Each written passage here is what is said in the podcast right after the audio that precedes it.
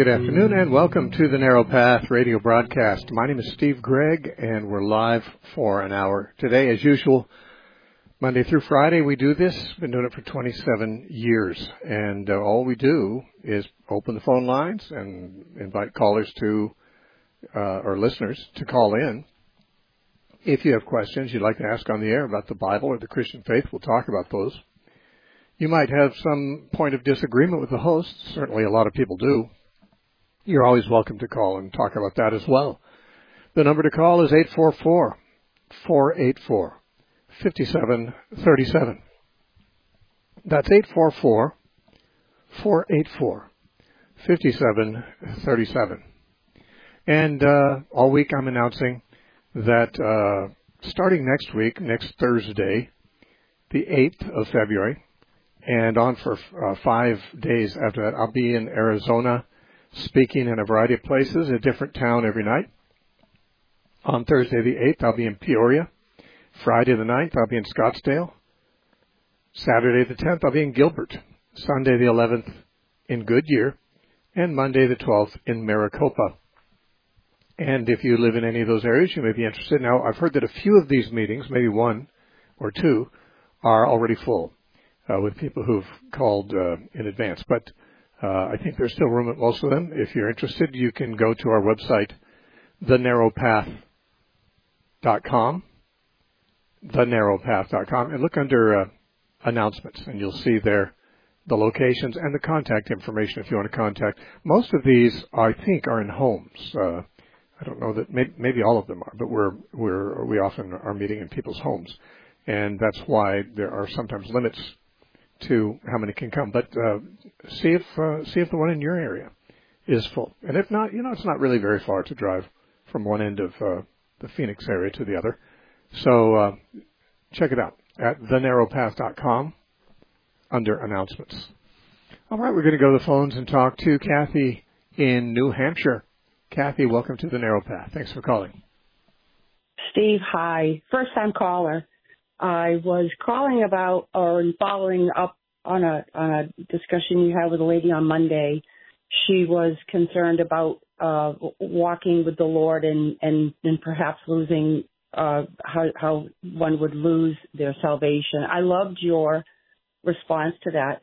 Um, but I wanted to add for her and for anybody else that Malachi 3:16 gave me a, an enormous amount of, uh, of of strength and hope when I wondered the same thing, um, then they that feared the Lord spake often one to another, and the Lord hearkened and heard it, and a book of remembrance was written before him for them that feared the Lord and that thought upon his name.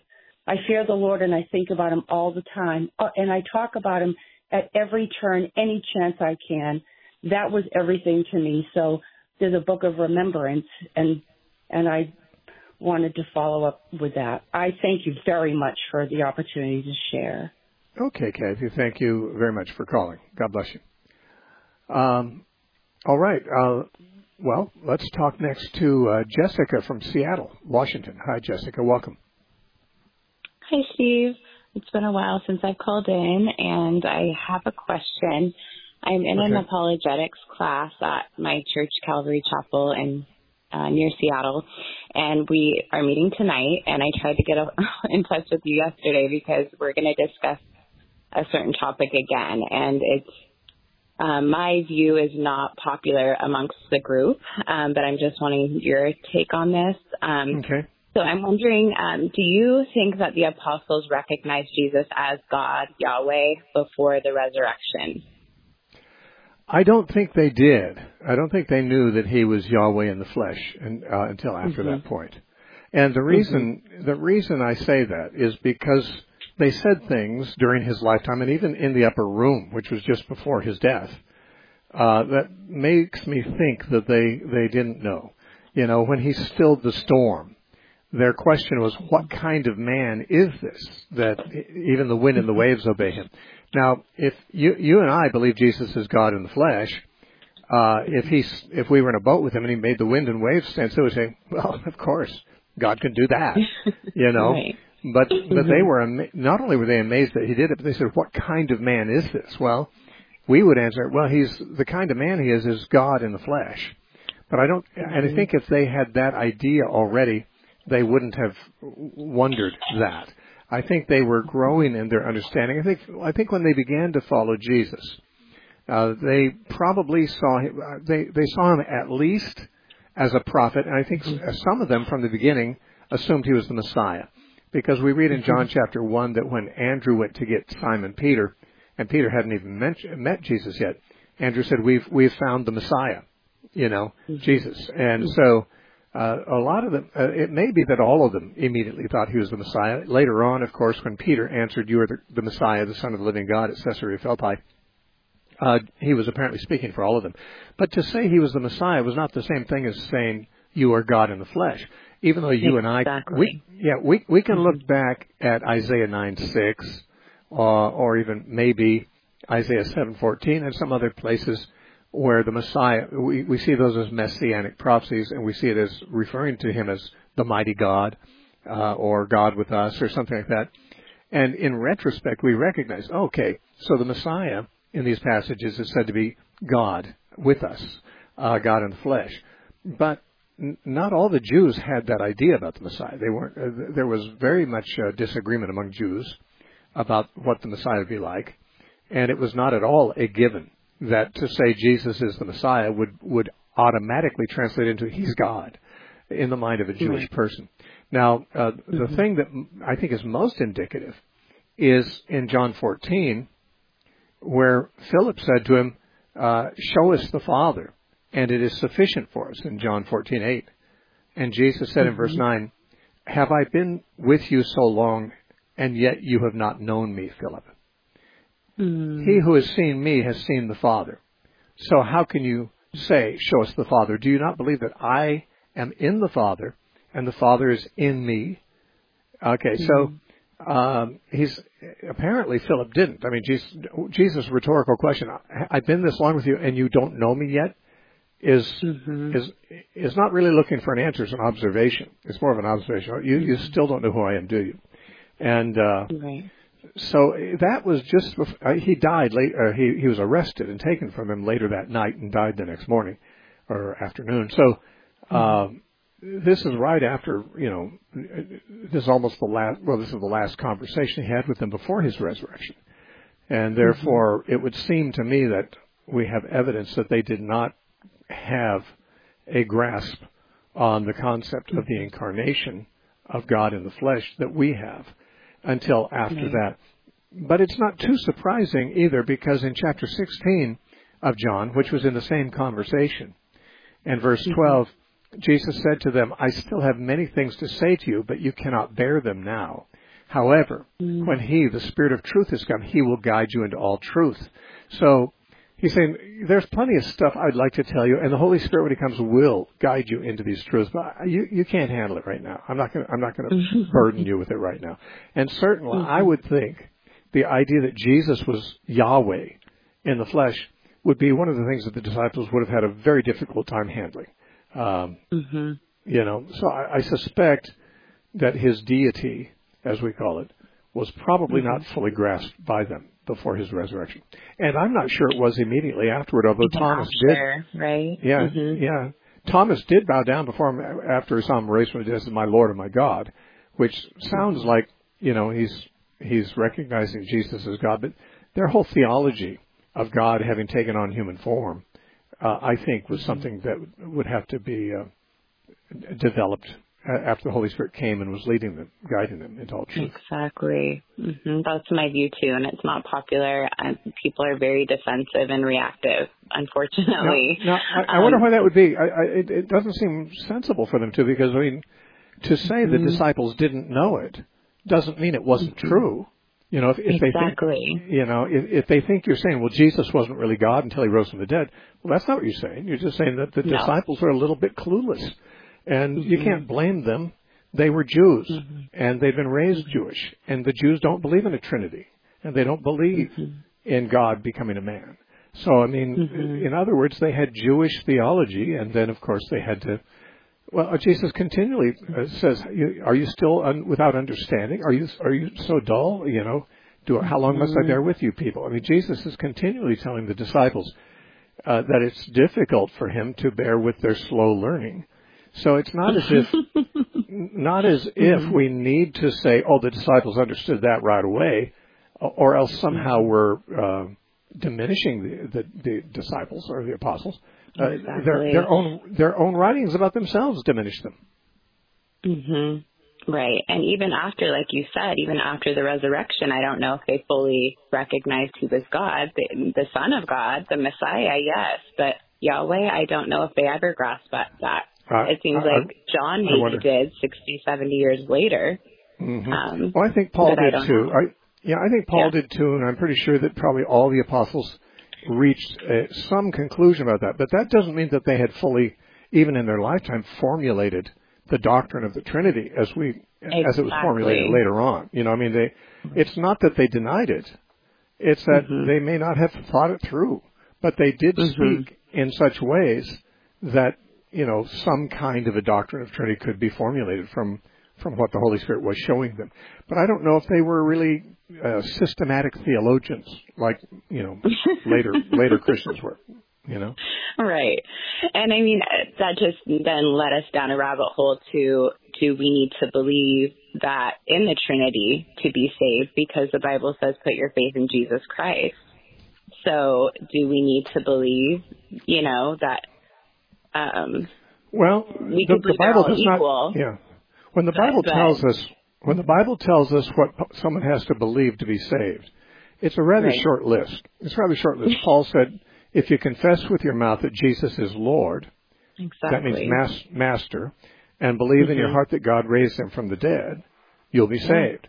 Uh, in First right. John, it says, whoever confesses that Jesus is mm-hmm. the Son of God is born mm-hmm. of God, and uh, right. and then of course anyone who denies that Jesus is the Messiah is Antichrist. Mm-hmm. So, I mean, those are basically the things. You, you have to believe he's the Son of God. You have to believe he's mm-hmm. the Lord. You have to believe he's the right. Messiah and that he rose from the dead. Now, those are the things right. that the Bible says you have to believe. To believe, to say, and you must believe he's the second person out of three in a Godhead. Well, first of all, Jesus never taught anyone that. Mm-hmm. Uh, I'm not saying it wasn't true. I'm just saying we don't have any record of Jesus ever teaching it. We don't really have any record of the apostles teaching it. What they did do is make affirmations which, which spring from a certain view of the subject that they must have had.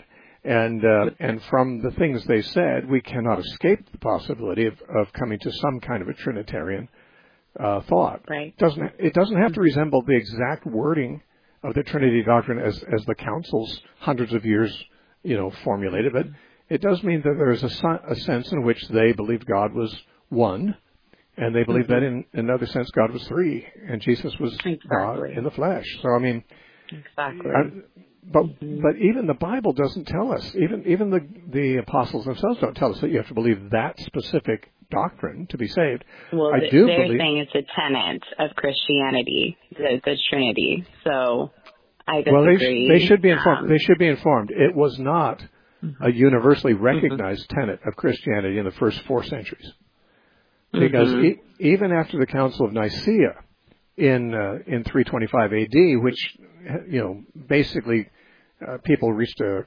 an agreement that Jesus was God in the flesh and not something less than God in the flesh. Uh, there were still mm-hmm. lots of churches. Most of the churches of Germany were still Arians. They still were not Trinitarian for about a hundred years okay. after that. But now to say, well, they they can't go to heaven because they weren't Trinitarian. Well, what evidence is there of that?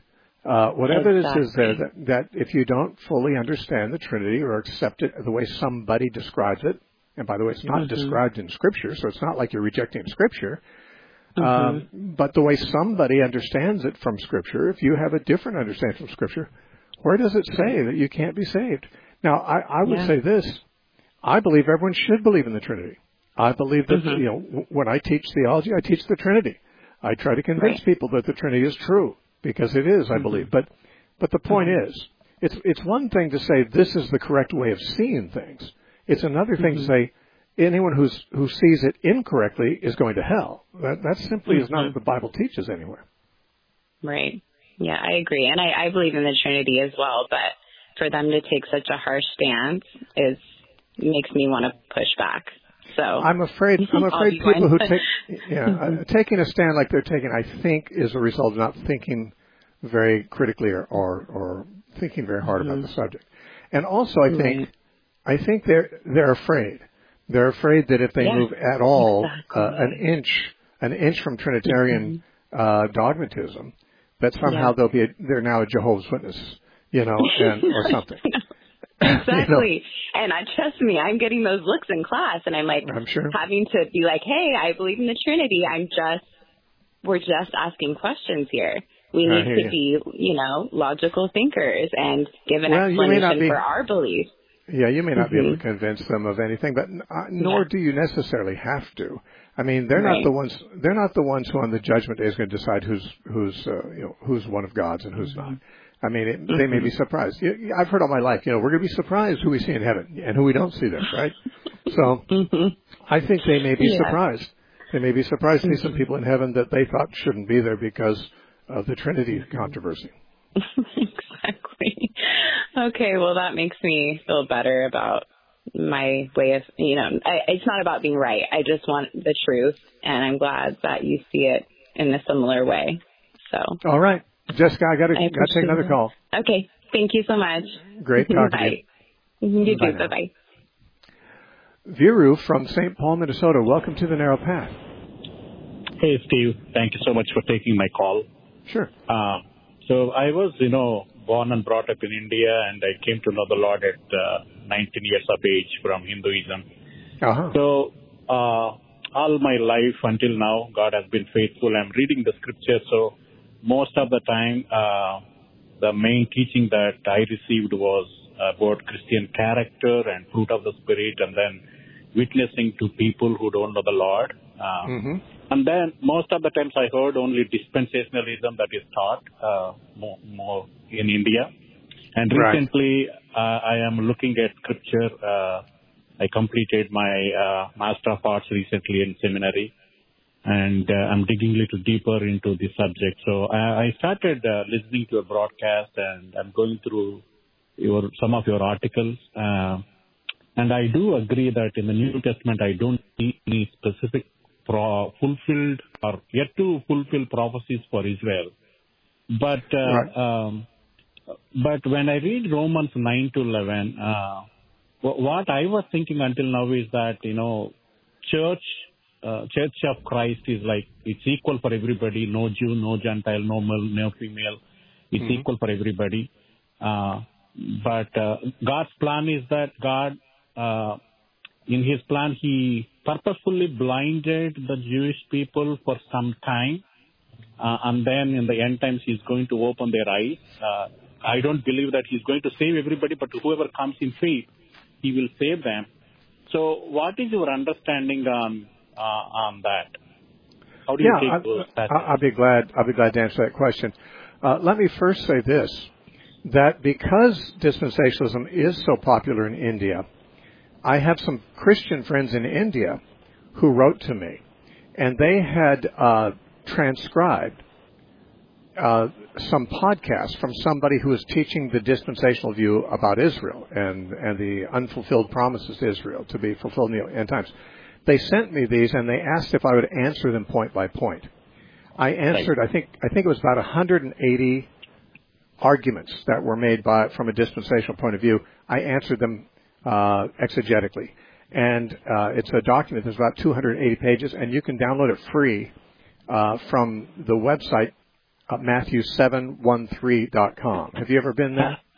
I'm going through that document actually. I started yesterday. I went through 20 pages. I'll okay, so you have the document. Good. Okay, excellent. Because that will answer all questions. But yeah, let me tell you. I, I, there's also a section in there. I have many pages talking about Romans 9 through 11, but I'll I'll go over it real quickly here for you. Uh, many people, uh, dispensationalists, believe that in Romans 11, Paul is saying that Paul that God temporarily blinded the Jewish nation as a whole and that mm-hmm. at the end of time, once the Gentiles have come in, God will unblind the, the Jewish nation, and then they'll be saved. And they base most of that on uh, Romans 11, 25 and 26, as you probably know, yep. Where Paul mm-hmm. said, I do not desire, brethren, that you should be ignorant of this mystery, lest you should be wise in your own opinion, that hardening in part has happened to Israel, or, or some translations say blindness in part has happened to Israel, until the fullness of the Gentiles come in. And so all Israel will be saved.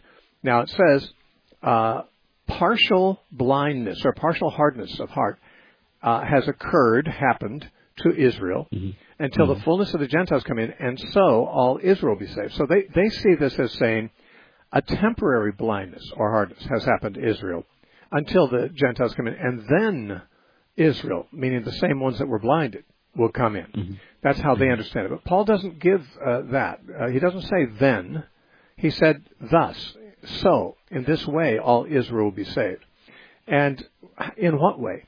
By part of the Jews who were not hardened or blinded coming in, and a great number of Gentiles coming in. In this way, all the true Israel, that is the believing Jews and the believing Gentiles will come in. He doesn't say that those who are hardened or blinded are only temporary hardened or blinded, because after all, he speaks in the past tense. He says mm-hmm. hardening or blindness in part has happened. So in the first century, when Paul's writing this, he's describing something that has happened to the Jewish people. He's uh, they've been partially blinded or uh, or hardened. Now this is not the whole nation. Paul makes it very clear in Romans uh, 11 in the opening verses. He says, "I'm a Jew. I'm not blinded. I'm you know." And he, he then mm-hmm. points out that in Elijah's day, Elijah thought he was the only unblinded one, but then God said, No, I have 7,000 who have not bowed the knee to Baal. So then Paul says in Romans 11:5, even so, at this present time, he's not talking about the future, at the present time, there is a remnant according to the election of grace. By that he means mm-hmm. there's always been and there is now. As there was in Elijah's day, there are Jews who have, who are not blind. There are Jews who are believers. They've not bowed the knee to Baal. They, you know, God has not blinded the whole nation of Israel. Uh, there's a remnant of them, and, and it could be numbered in the tens or hundreds of thousands, because Paul is talking about Christian Jews here, uh, who, like himself, are the remnant who are not blinded. And then he says in verse 7, What then? Israel has not obtained what it seeks, but the elect have obtained it and the rest were hardened or blinded, the same word that's used in verse 25. So what he says, Israel as a whole has not received salvation, but the, the elect, the remnant, have. The rest mm-hmm. of them were blinded. Now, he does not suggest that the ones that were blinded will ever be unblinded. He's talking about something that has happened in his day. There were Jews, unlike himself, who were blinded or hardened. Most of them died blinded or hardened. They were not ever unblinded or hardened. The majority of unbelieving Jews in Paul's day are dead, and the majority of them never became believers like Paul did. And therefore, he's not predicting that their hardness or blindness is temporary. It's partial. In verse 5, he says partial hardening. That doesn't mean temporary hardening. Partial. It hmm. means that part of the Jewish people are hardened or blinded. But not all of them. God has never blinded or hardened the whole nation and then will un, unblind or unharden the whole nation. He's not talking about the whole nation anywhere here. He's saying the nation of Israel consists of people who are saved, which is the remnant, like, like the remnant in Elijah's day. And Paul said, I'm one of those. He means, of course, the believing, the Christian Jews. They're the, they're the faithful remnant who have received the Messiah. And the rest of the nation, the other part, is blinded. And for the most part, most of them were unfortunately permanently blinded because they never they never came out of it. They lived and died in Paul's day and didn't didn't come to Christ. Some of them did, but not many. So the point is that a partial hardening has happened. Just means that part of the nation of Israel is hardened or blinded. Not all of them. Never was a time when they all were, and there's no no no claim that they ever all will be uh, saved. Now, in verse 26, when he says, "Thus all Israel be saved," Thus means in this way. It doesn't mean afterward. It's not talking about some sequential thing. He's saying in verse 25, I just told you the way in which God's going to fulfill his promise to save all of Israel. Well, what way is that? Well, he says by part of the Jews being hardened and part not. The part that's not are the true Israel of God. And then the Gentiles coming in the faith, they're also the Israel of God. So the all Israel, the Jewish and Gentile part, will be saved in this way by God taking the believing part of the Jews and the believing part of the Gentiles, putting them together, breaking down the middle wall of partition, making in himself one new man. This is the new Israel, and all of it will be saved. All of the true Israel. Now, in between the verses we read at the beginning of the chapter just a moment ago, and these chapter, these verses at the end, there is the long section in Romans 11, 16 through 24, where he talks about the olive tree. Now, the olive tree is a picture of Israel. It's a it's an image that Paul is borrowing from Jeremiah 16. Uh, I'm sorry, uh, Jeremiah uh, 11, 16. And he's saying that believing Jews have been broken off. But of course, believing Jews have stayed on. And then believing Gentiles have been added on. The tree is Israel. And now what's on it? Believing Jews and believing Gentiles. What's not on it? Unbelieving Jews and unbelieving Gentiles. So the tree consists of believing Jews and Gentiles. That's the true Israel. And so he summarizes it in verse 25. Some of the Jews are hardened, and Gentiles are coming in. But in this way, all the true olive tree, the Jewish and the Gentile branches, all of Israel will be saved. And those who are broken off are not part of Israel. Anyway, uh, I'd go into this more detail in the document you have. Unfortunately, I need to take a break, but I hope we I hope we cover this. Thank you so much, Steve. Really okay, brother. Hope to hear from you again. You're listening to The Narrow Path. We're halfway through. We have another half hour coming up. The Narrow Path is listener supported. You can find out how to help us at our website, thenarrowpath.com. I'll be right back. Do you find that reading the Bible leaves you scratching your head with more new questions than you had before you read it, but don't know where to go for answers? You may be interested then in Steve Gregg's many online lectures, downloadable without charge from our website, thenarrowpath.com. There's no charge for anything at thenarrowpath.com. Visit us there and be amazed at all you have been missing.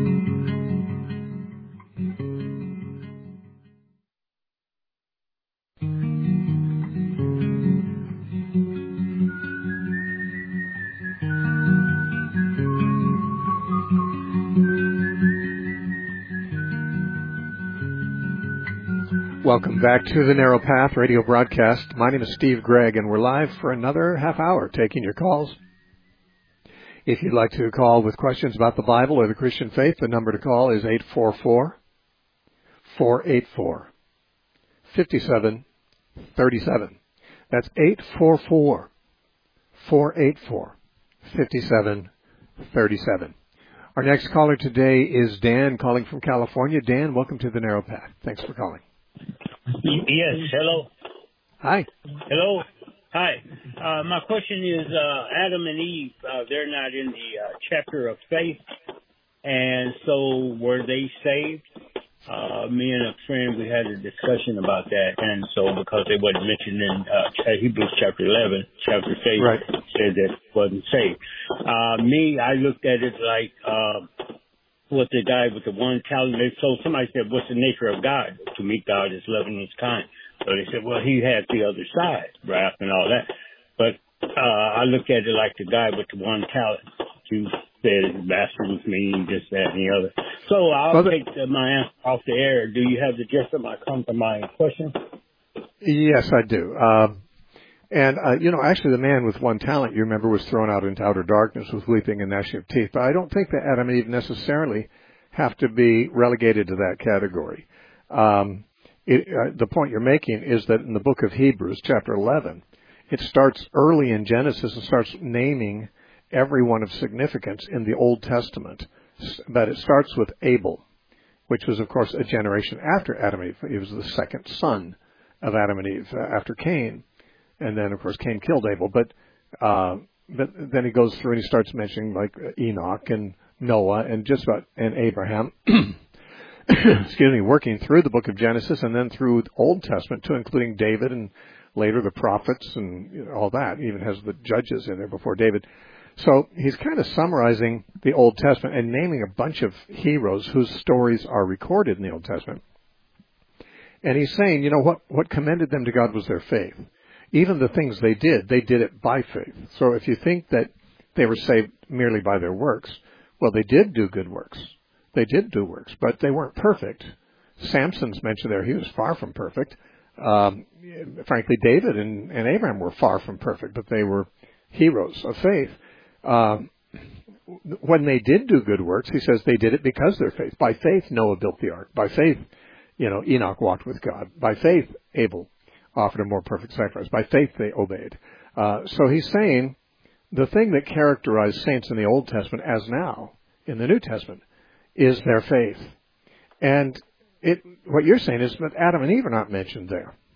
Adam and Eve are, uh, you know, skipped over, and he starts with Abel, which is the next generation. So you're saying that some people think that uh, maybe that means that Adam and Eve were not saved. Um, but in my opinion, we can't make that conclusion from it. We don't know what Adam and Eve's uh, condition was after the fall in terms of their faith.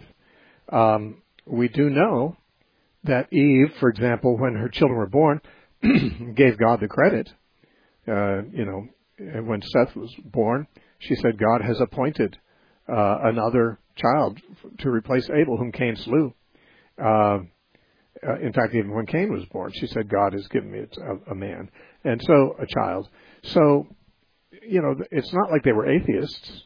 And it's also not like there would be a lot of um, reason for them to, you know, reject God. They knew God was real. They had been deceived by the devil about the consequences of eating of the tree of the knowledge of good and evil. But Christians are sometimes deceived too. It doesn't mean that's the end of your life. And, and this happened at the very beginning of Adam and Eve's life. And they, Adam lived 109, I mean, excuse me, 930 years after that. He could very well have got his act together and, and served God that whole time. We don't know that he did. We don't know that he didn't. Um, we do know this, that when they sinned, God apparently killed a couple of animals to get their skins and to cover up Adam and Eve's nakedness. And many Christians believe that the killing of those animals to cover their guilt was symbolic of God offering animal sacrifices, blood sacrifices to cover our guilt, uh, in a sense that these were the first animal sacrifices, the animals that were killed to donate their skins to cover the guilt of Adam and Eve. And, and therefore it may well be that we're to understand that Adam and Eve were atoned their sins were atoned for by these uh, by the sacrifice that God Himself made, and we don't read of any other sins they committed after that. So, not that they didn't, we just don't read about anything they did after that besides have babies. Now, that being so, uh, they might or might not have been saved. My suspicion is they probably were. I'm, I'm just going to guess that, I, but I don't know that. But I, I will say I lean toward the suspicion that were saved, partly because of the sacrifice God made for them, and also because it seems like they were somewhat chastened by their sin, and uh, and no doubt had they probably were believers after that, but I I don't know for sure. The reason that the writer of Hebrews doesn't mention them at the beginning is for the very reason that I just mentioned. We don't know. And the writer of Hebrews didn't know either. He he had the same book of Genesis we have, and he didn't have any more history about Adam Eve than we have. And so, since we don't know if Adam and Eve uh, ended up in faith or not, uh, neither did the writer of Hebrews. So he just he, he remained non-committal about it. The writer of Hebrews didn't mention everyone in the Old Testament. He mentioned the people that we know something about their story, and we know how they believed God, and they, uh, you know, and in most cases they were, you know, they showed that faith through obedience. Um, so, I mean, the writer is simply going through the stories we actually know about in the Old Testament because the writer of Hebrews didn't have additional information that's not in our Bible. Uh, he was using the same Bible we use. So I think he just left Adam and Eve out uh, and was non-committal about them because we, he and we don't have any real information about what state they were in when they died, and and we don't. Frankly, they are not remembered for any good deed that they did, and the people or any good that they did. But that doesn't mean they didn't do any. There's an awful lot of their life, several centuries of their life remains unrecorded, and they might well have served God. But we, without knowing that, the writer of Hebrews would not be in a position to list them as those that we know to have had faith and showed it in their lives. Uh, Naaman from New Hampshire, welcome to the Narrow Path. Thanks for calling. Hi. Hi. Um, so I, uh, I know you used to be a um, Calvinist or believe more towards a Calvinist way of thinking. And um, I grew up in an apostolic Lutheran church and believed believe that we have free will, but I've recently been introduced by some family members to this once saved, always saved. God chooses you. You don't choose him. Once, you know, what, what do you have to say about that? Well, first of all, I never was really a Calvinist. I was raised in a Baptist church that had no doubt some Calvinist leanings. We weren't really taught about Calvinism or Arminianism there. Um, our pastor really never taught systematically through the Bible or taught theology very well. He just kind of tried to teach inspirational sermons. So I grew up without really knowing uh, what our pastor may have believed about those doctrines. I learned about them just from hearing about them and talking to people who held them. But I realized when I really got to know the Calvinist teachings, especially the five points, that our church really didn't believe them. Uh, probably the way many people misunderstand the five points, our church probably would have affirmed three of them, probably three points out of the five. But when I got, you know, older and researched more and talked to Calvinists more, I realized that uh, I didn't even hold even any of those points because the three points I thought that I held to, I was misunderstanding what Calvinism actually says about them. I thought it was, for example, total depravity. I thought that I thought that just meant universal sinfulness. Well, I, I believe in universal sin. I believe everyone sinned. Obviously, the Bible says that. And I figured that means I believe in total depravity. But then when I learned what the Calvinist actually says about total depravity, I realized, oh no, I, I would never affirm that. That's not the Bible. And, uh, and the same thing with some of the other points. Now, uh, all I can say is that you have run into people who are at least uh, some points Calvinist. You, you might have run into five point Calvinists. Um, if you're not a five point Calvinist, you're not really a Calvinist because the five points of Calvinism hang together like links of a chain. They are logically inseparable from each other. If you accept the Calvinist doctrine of total depravity as they mean it, then you will be forced to believe in unconditional election, which is the second point. And if you believe in unconditional election, uh, that means that you believe that God saved certain people without respect to anything he saw in them, and and and he elected them, and no one except them can be saved. So that would mean you have the uh, you you go for the uh, limited atonement, which is the third point, because why would Jesus die for people that God had not chosen to save? He only died to save the people who God really wanted to save. And under Calvinism, he didn't want to save everyone. He only wanted to save the elect, which were only some people. Um, and then once you've got that, you've got irresistible grace, the fourth point, which means that if you're really elect, God's sovereignty determines that you will be saved because God cannot be thwarted in his election and therefore he will irresistibly draw you. You won't be able to not be saved. You'll be, it's like a tractor beam. You know, God will draw you in a way that you cannot resist. That's irresistible grace. And the last point is perseverance of the saints, which means that if you are one of the elect, you will necessarily not fall away you will persevere in the faith without falling away, because if you fall away, then you'd be lost. And if you're elect, you can't be lost. So, so if you're elect, you can't fall away. That's how they think about it. Once you've got one of those doctrines, you've got them all.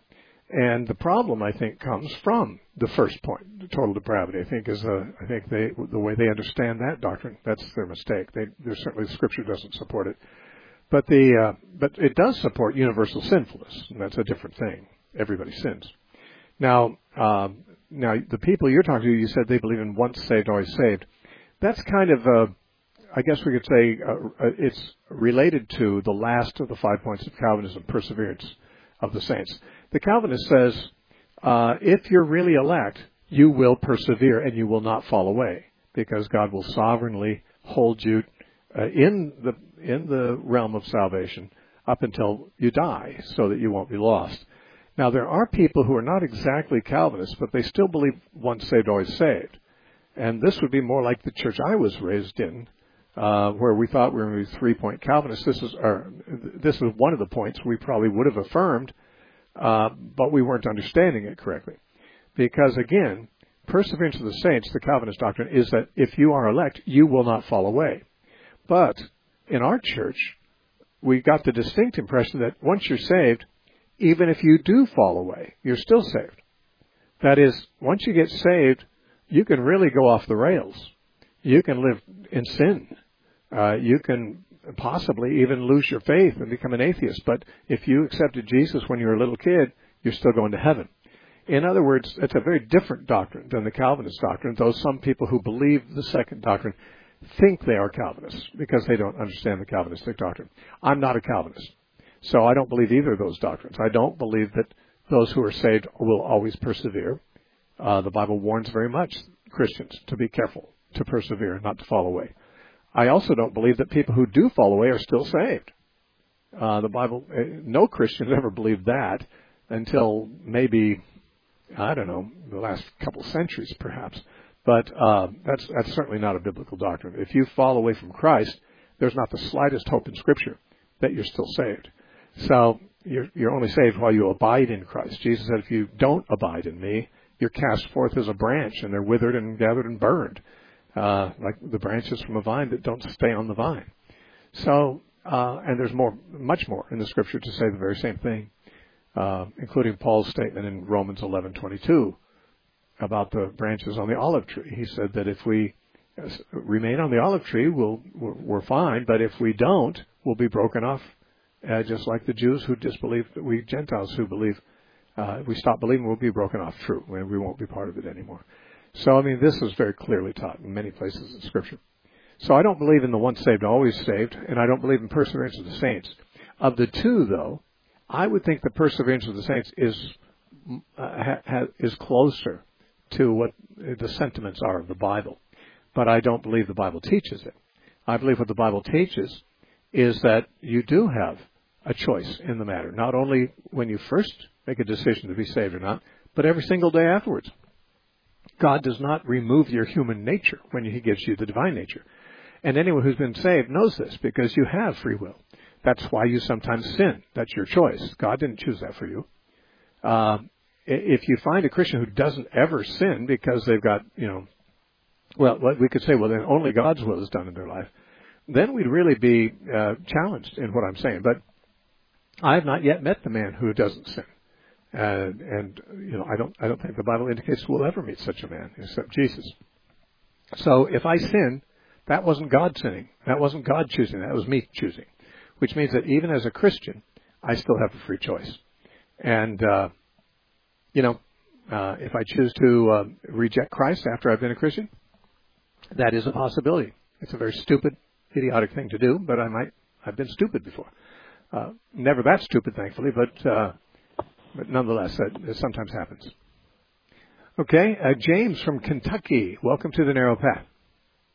Hey, Steve, thanks for hey. taking my call. Uh-huh. I'm going to be as fast as I can here, and this is more of a comment. You may want to develop it or not. You can move on to the next.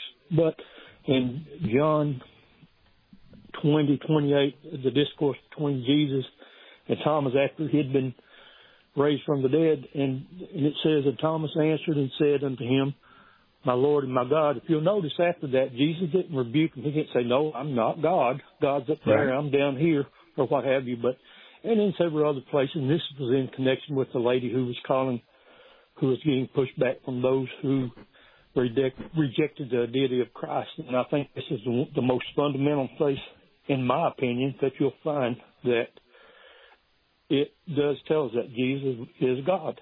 And well, I, I agree with you. I agree with you. I think you might have misunderstood her position because she believed Jesus is God too, and so did the people she's talking to.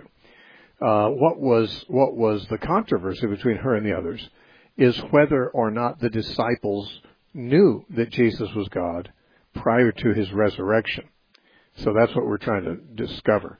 Uh, both she and the people she's in dialogue with uh, agreed that Jesus is God. That was not the question.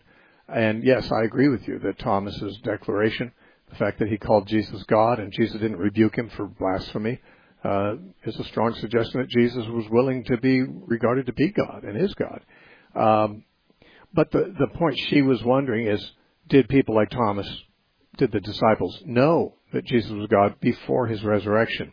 And this particular verse would not answer that because this was after his resurrection. This is when Thomas saw him raised from the dead and said, My Lord and my God. So if he understood the deity of Christ at this point, after his resurrection, there's a there's, there's still a possibility that he did not prior to the resurrection know that. Hard to say. Hey, I appreciate your call. Thanks for thanks for sharing with us. Uh, Bill from Surrey, British Columbia. Welcome to the Narrow Path. Hey, how you doing, Steve? All right, thanks. Hey, I had a question. I listen to your show all the time there. I'm a Christian. Uh, I have a question. Now, if I were to die today, and I believe in Jesus Christ, that, you know, he died for my sins and everything. If I were to die today, what happens with my body and my soul? Like that, does my soul go to heaven or do I stay buried until he comes back and then raised up when, you know, I'm a little confused about that. Well, both. Both. Your soul goes to heaven and your body stays in the ground until it's raised from the dead. Uh, the Bible teaches both. Paul talked about us living in these bodies as, as a tent that we live in. Uh, we are not our bodies. We live in our bodies. And therefore we who are not our bodies must be our souls or, or our non-material selves. Now he said that when we're alive on the earth, we are at home in the body. When we die, he, the words he used in Philippians chapter 1 is that he, we depart. Uh, that is, the body doesn't, of course. We, when you go to a funeral, the person you're seeing there in the coffin has been dead for some days usually. Uh, they didn't go anywhere, but they're empty. That's an empty tent. That's an empty house. Uh, the person who lived in it is not there anymore. Now, Paul said in uh, 2 Corinthians 5 that we, as long as we're at home in the body, meaning alive here on earth in our bodies, we are um, absent from the Lord. But he said we are eager to be absent from the body and to be present with the Lord. Now, there's apparently two conditions Paul felt we could be in. One's before we die and one's after we die. Before we die, we are in our bodies and absent from the Lord.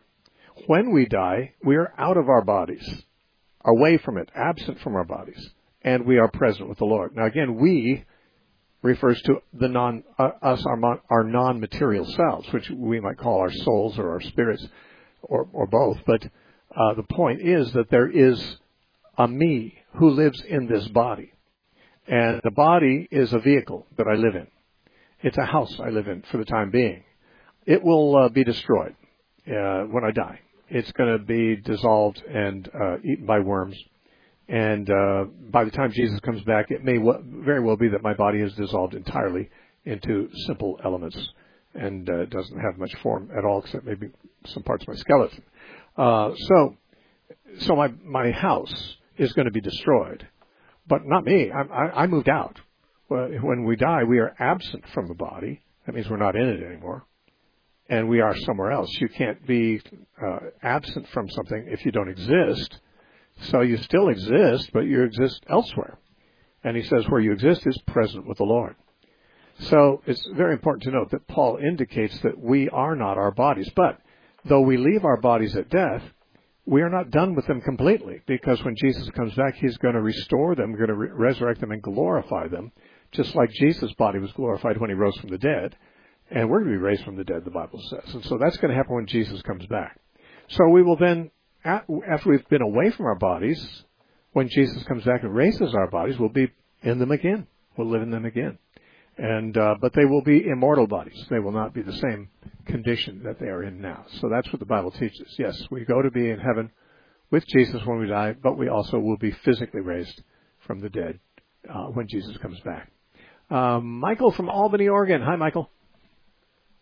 Hello, Steve. Um, I'm calling um, just out of curiosity because I'm probably a numbskull, but could you tell me is there a language that we know of for Adam and Eve? Like we don't we don't know what we don't know what language they spoke. Their names are you know their names as we have them are based on Hebrew. Uh, Eve comes from the Hava in Hebrew, which means living, and Adam comes from the Hebrew word for red, uh, like red soil. Uh, so, in other words, the names of Adam and Eve that we have in the Bible are in the Hebrew forms of those names based on Hebrew words. But that could be only because the Old Testament was written in Hebrew.